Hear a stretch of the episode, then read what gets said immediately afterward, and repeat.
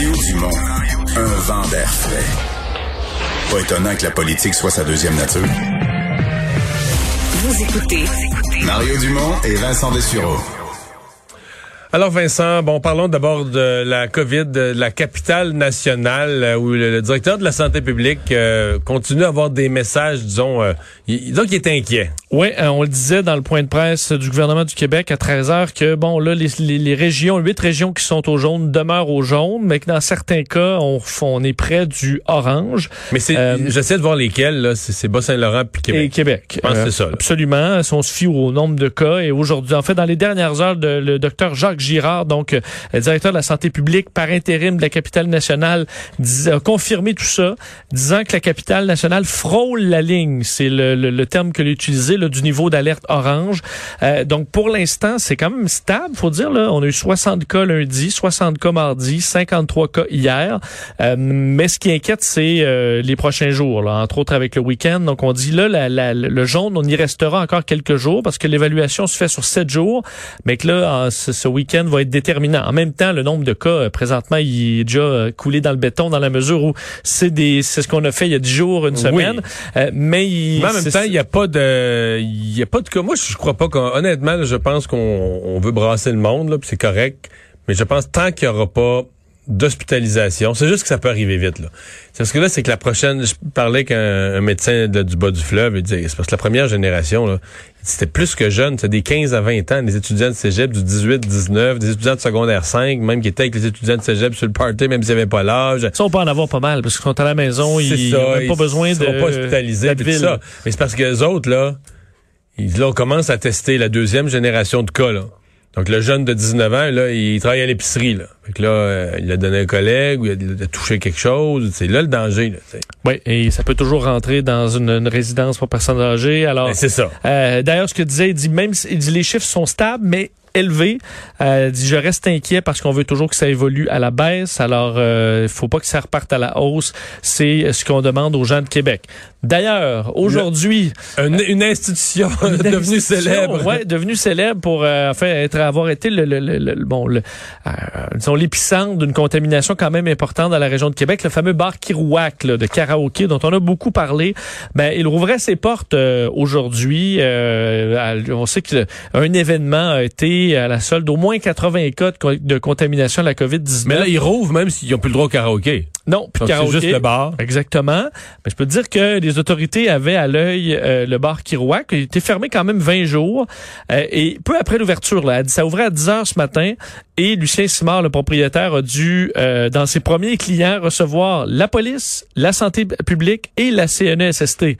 Alors, il gérait Il, juste... il est-tu vraiment étonné? Ben, il- non, non, il dit, je, je m'y att- en fait, il dit, je m'y attendais, mais pas les trois en même temps. Alors, euh, il trouvait ça quand même Est-ce euh, qu'ils ont pris une consommation, au moins, par, une petite pinte. Il était 10 heures, là. par Alors, euh, non, mais par considération pour l'entrepreneur qu'il est? Euh, non, en fait, ils ont tout inspecté. Euh, D'ailleurs, le, le propriétaire quand même dit avoir euh, que ça a été très dur là, les derniers jours. Euh, il dit euh, ça a été dur en tant qu'humain. Euh, le- se dit euh, plein de bonne volonté. Il dit avec toutes les conditions que l'on qu'on l'on impose maintenant, l'industrie se questionne par contre est-ce qu'il serait pas mieux de fermer et attendre que ça passe, ce qui est le cas de bien des, euh, restaurateurs ou tenanciers de bar qui se demandent si c'est possible de faire du profit dans la situation actuelle. Ben, le peu que je vois, c'est que la réponse est à la fois oui et non.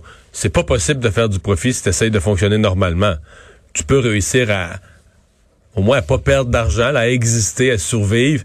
C'est ceux qui le font, c'est le restaurateur, il travaille lui-même, puis tu comprends, lui-même, il a deux mains dans la vaisselle, dans la cuisine, puis il s'embauche le personnel minimum, puis des fois, c'est, tu comprends, c'est des, des petits restaurants en région, c'est des membres de la famille qui vont travailler, euh, tu sais, c'est de même que tu, tu sais, en minimisant tes dépenses, en payant pas de salaire ou un minimum de salaire extérieur, parce que tu essaies d'opérer, euh, T'essayes d'opérer normalement. Ça marchera pas. C'est sûr, tu, tu vas brûler le peu de revenus que tu vas avoir, tu vas brûler. Mais j'imagine ces entrepreneurs-là qui aujourd'hui, alors qu'on leur apprend que pour la région de Québec, là, on est au bord du orange où c'est on referme. Écoute, le niveau de stress, là, où tu te dis, écoute, on est passé à travers tout ça, on a pu rouvrir cet été, on a peut-être fait des, Mais a été capable de, de, de survivre, puis là, Mais, mais c'est là que je suis surpris que, mettons, que la, que la Chambre de commerce de Québec ou un groupe de gens d'affaires, là, fasse pas des espèces d'appels un peu plus ferme, là, dire. on là, peut être sérieux là, sur le port du masque, lavage de mains, on fait attention. là. Parce que nos libertés, là, on les aura peut-être plus. Là. Ouais. Là, on va arrêter de niaiser. Là. Tout le monde l'a fait. Là. Les radios, c'est le fun. Vous avez fait votre euh, vous avez fait votre effet dans la bataille des codes d'écoute. Tout est correct, là.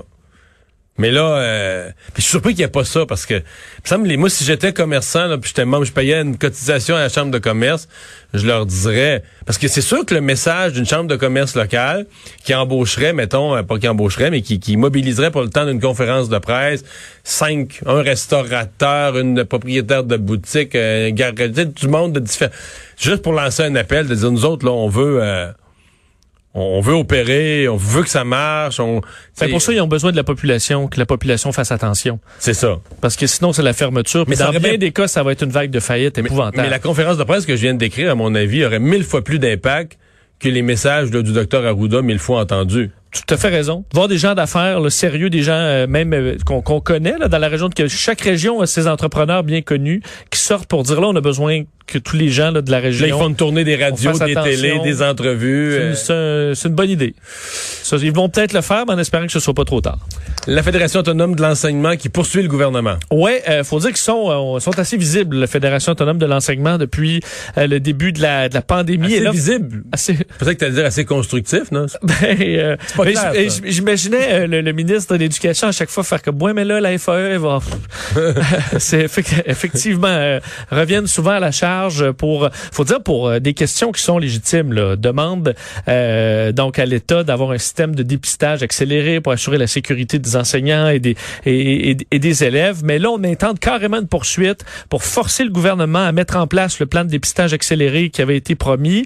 Euh, dans le texte, on peut lire la FAE estime que la gestion gouvernementale de la rentrée scolaire comporte plusieurs lacunes qui mettent les élèves et les enseignants en danger. C'est quand même 49 000 enseignants qui sont euh, donc qui, sont représentés par ce syndicat euh, et on, selon eux, l'État n'est pas assez, n'offre pas un portrait complet de la situation. Alors, ça ne permet pas au syndicat d'évaluer les dangers euh, présentement dans le milieu scolaire. Le père et la belle-mère euh, de la petite fille qu'on a qualifiée de la martyre de Granby euh, avaient fait des, c'était interdit de publication. Donc, le public ne pouvait même pas savoir que ça avait été demandé. En fait, ça devient public, ce genre de requête-là, au moment où c'est accordé. Mais donc, on a accordé un déplacement de lieu pour le procès. Oui, on se souvient de cette euh, horrible histoire en avril 2019. Ça avait été très médiatisé. La, petite fillette qu'on a appelée, donc la fillette martyre de Granby, qui, euh, bon, qui avait 7 ans, serait morte à la suite de la maltraitance de la part d'un couple qui fait face à, des accusations très graves. Aujourd'hui, on sait le père de 31 ans accusé de négligence criminelle causant la mort, séquestration, abandon d'enfants, avoir remis de fournir les choses essentielles à la vie, et la belle-mère de 36 ans euh, qui est accusée du meurtre non prémédité, séquestration et voie de fait grave. Alors, on se souvient, cette histoire-là avait ébranlé le Québec en entier, mais le couple avait donc demandé, en fait, leur avocat, euh, qu'on ne soit pas jugé à Granby en raison du euh, donc de l'émotivité. C'est ça, qu'on n'avait pas su. Il y avait, je pense, dans les médias, on avait eu le droit de dire ils ont déposé une requête. Là. Exactement. Mais c'était. Euh, on ne souhaitait pas que ça se fasse en Montérégie à cause de la médiatisation du dossier. Alors là, on leur accorde, c'est le juge Charles Ouellet de la Cour supérieure qui leur accorde un changement d'endroit. Alors, ce sera à Trois-Rivières où aura lieu finalement les procédures. Tu penses-tu qu'à Trois-Rivières, il y a quand même des gens qui ont peut-être entendu, parler, de parler de l'histoire?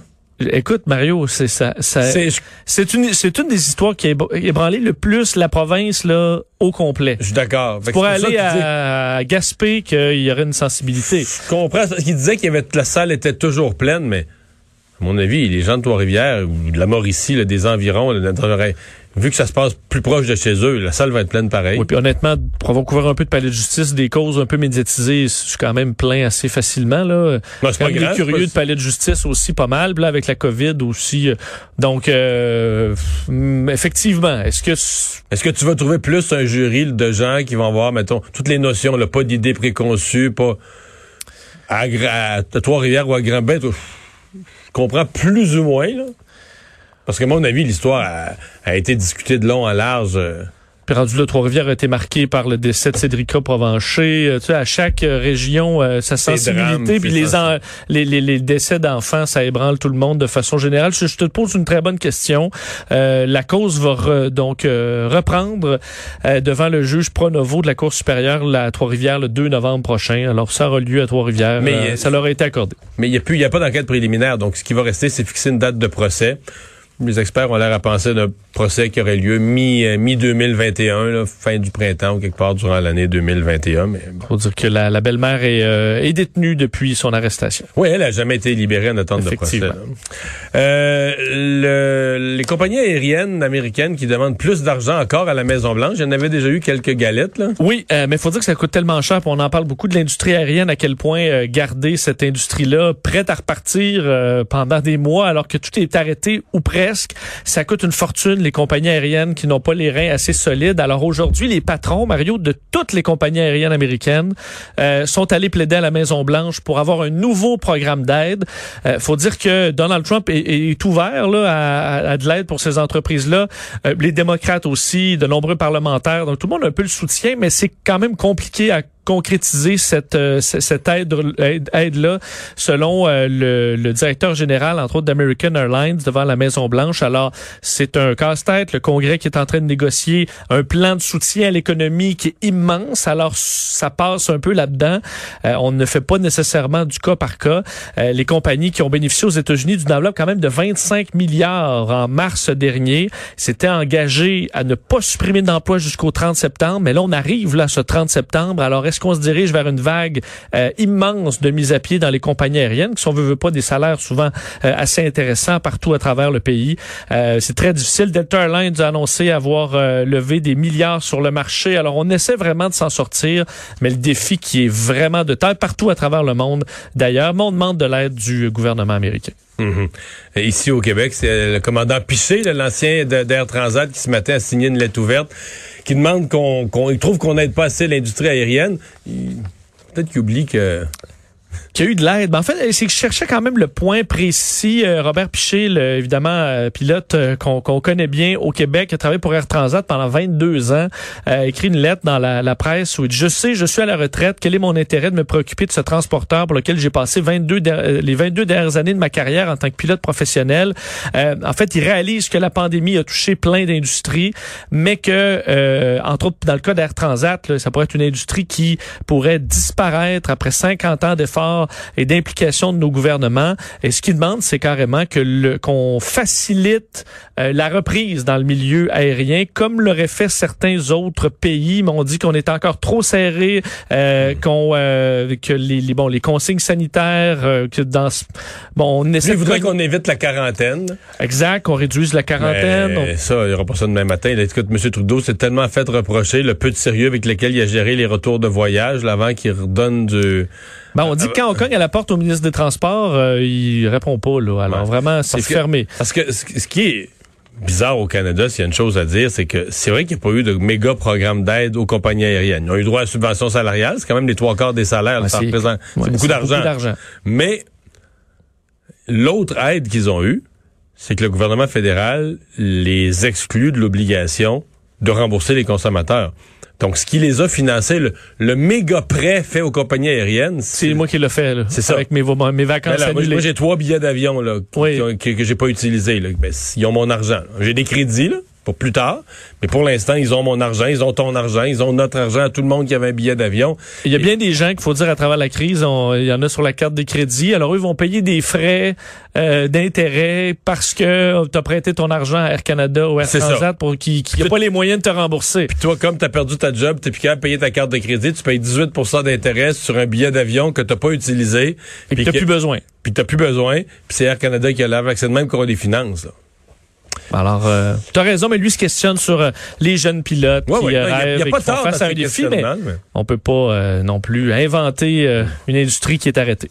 Parlant d'aviation, tu nous parles d'un vol vers nulle part. Qu'est-ce qu'un vol vers nulle part? Ouais, sur un ton plus plus léger, c'est que Qantas, donc compagnie aérienne bien connue australienne, a offert à ceux qui sont en manque de voyage, Mario, là, et c'est le cas de bien du monde, de faire un vol de 7 heures Il y avait déjà eu, entre autres, au Japon, on fait ça, là, des petits vols d'une heure euh, euh, où tu payes puis tu, reviens à l'aéroport. Alors, ça permet de faire un petit tour. Mais Qantas va plus loin avec un vol euh, vers nulle part pour un vol de 7 heures dans... tu virailles au-dessus de l'Australie. Un Boeing 787, un Dreamliner, donc celui qui a des hublots les plus larges de l'industrie. Alors, ils ont vendu, dans le code de deux vols, qui, bon, avaient 134 billets par vol. Euh, un vol vraiment pour aller visiter les plus beaux endroits de l'Australie, évidemment sans jamais débarquer de l'avion. L'avion va tout simplement voler, euh, entre autres, sur euh, dans le coin de Queensland, ensuite sur la, la, la, Gold Coast, vers le New South Wales. On va passer sur la Grande Barrière de Corail, aller voir le bon l'Opéra de Sydney. on va se promener, bref, à travers plusieurs points intéressants. Un, avion de ligne comme ça, tu peux pas voler à base. C'est pas comme un Cessna, là, gars. Non, tu ne voleras pas à 1000 pieds, mais tu peux quand même voler assez bas. assez pour voir l'Opéra de Sydney, puis c'est beau, là. Oui, oui. Ben, ah de toute façon, les espaces aériens sont vides. Le contrôleur aérien va laisser, à mon avis, l'avion la, la, la, voler à plus basse altitude qu'à l'habitude. Donc, tu pourras voir ça. Et les billets, parce que je vous dis, se vendent, dépendamment des classes, entre 560 dollars américains à 2800 dollars américains. C'est en 10 minutes, c'était parti. En 10 minutes, demande instantanée. Euh, on a vendu les deux vols. Fait que tu pars de l'aéroport, tu reviens au même aéroport. Oui, mais euh, et, on, d'avion. et on a dit qu'elle allait avoir quand même un, une, euh, un animateur qui est une célébrité surprise qui allait être sur le vol pour euh, s'occuper des passagers et euh, ben, il y aura différentes surprises et tout ça et ça amène donc Qantas à se pour se questionner sur différentes offres qu'on pourrait faire comme ça pour faire voler les avions s'il y a de l'intérêt pour les gens de faire des tout simplement des tours d'avion. D'ailleurs, je le disais en Asie, ça se fait euh, la compagnie EVA qui offre des journées bon des, des bon de, vol dans des A330 et ça part également très rapidement. Alors pour ceux qui s'ennuient de voler, ben il y aura peut-être écoute l'idée va peut-être faire son chemin. Moi, moi qui tripe vraiment, là, je trouve ça cher un peu pour faire un tour. Euh, les hublots, là, c'est pas large, large, mais à ce prix-là, effectivement, euh, louez-vous un, prenez-vous un pilote dans un petit Cessna, allez faire un tour, ça vous allez avoir plus de fun, je pense. Merci.